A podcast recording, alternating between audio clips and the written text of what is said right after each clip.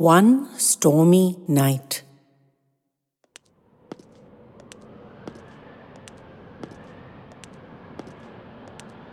He paced up and down, up and down the dimly lit front veranda. Outside, the rain fell in sheets in the darkness and shone like a million needles in the intermittent flashes of lightning. It was the classic dark and stormy night when all evils were to befall. His mind and body were racked with exhaustion and endless tension filled waiting. How long had he been waiting? When had they come? He looked with uncomprehending eyes at his watch, as he had countless times before. If he'd ever known how to read the time, he'd now forgotten, nor could he have calculated the passage of the hours in any case. Thank heaven they'd managed to get here. Because he could see the waters rushing around his car, and he knew that if it had been now that they'd had to come, they'd never have made it. He paced. How many times had he measured the length of this veranda with his steps? Hundreds, maybe even thousands, he had no recollection. Only the memory of the feet walking his body up and down this narrow strip. Inside, all was silent. Not a voice, or a cry, or a moan. Nothing. He strained to listen between the cracks and rumbles of thunder. How much longer could he possibly keep waiting and walking and knowing nothing? He glanced again at his wristwatch with unseeing eyes. Had it been five minutes since he last looked? Or fifteen? He just couldn't hold that information in his head long enough. He turned at the end of the veranda and just caught himself as he slipped. The tiles were slick from the rain, and whenever he didn't concentrate on his steps, he slipped. Luckily, the veranda was narrow, so he'd caught himself every time. If he'd fallen and hurt himself and had to sit down and wait, he just knew he'd have died. Like a shark, he had to keep moving to force the air through his lungs, or it would surely cease to move in and out of his body.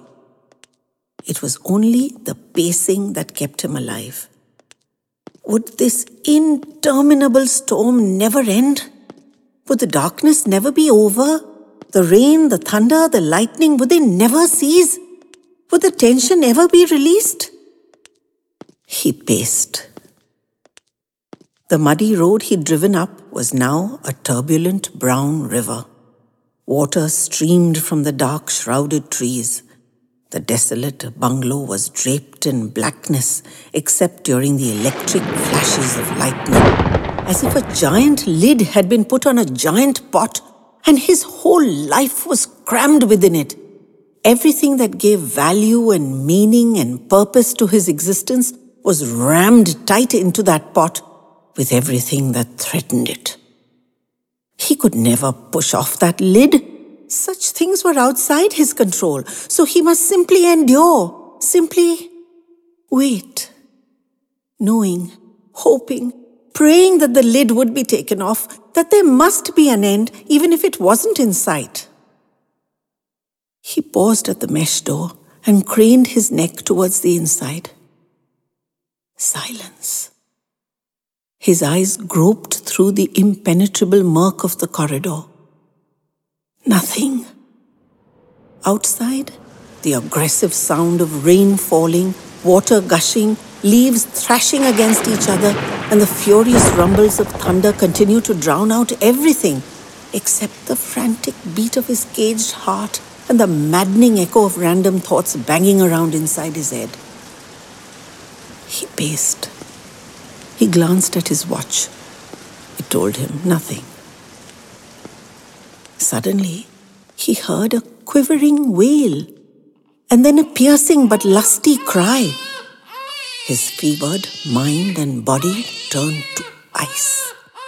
He didn't know how to respond to laugh or to cry. Every fiber of his being was stretched taut to breaking point and absolutely still. The lusty cry continued. Then he heard shuffling footsteps coming down the corridor. He turned, robot like, to face them and whatever message they brought. The mesh door inched open, and the bent old woman came through. His eyes sought her face. Her lips were moving. She was saying something. But he couldn't hear her. He could only see that she was smiling, and the roar of delight inside his head was so huge that her words were simply swept away, and the thunder was the merest whisper.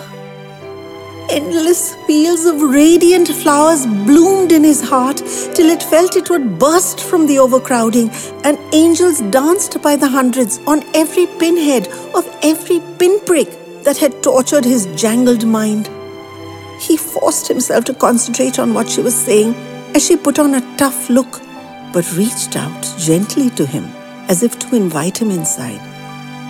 Her words caressed his strained beyond endurance ears as softly as a butterfly's wing. Aren't you coming in to see your wife and new baby daughter? They are tired but waiting for you. The chains of exhaustion fell off him as if they'd never been, and the smile in his heart threatened to overcome him as he stepped forward eagerly. The lid was blown off, Boundless sweetness and radiance filled his universe and flooded his body with infinite joy.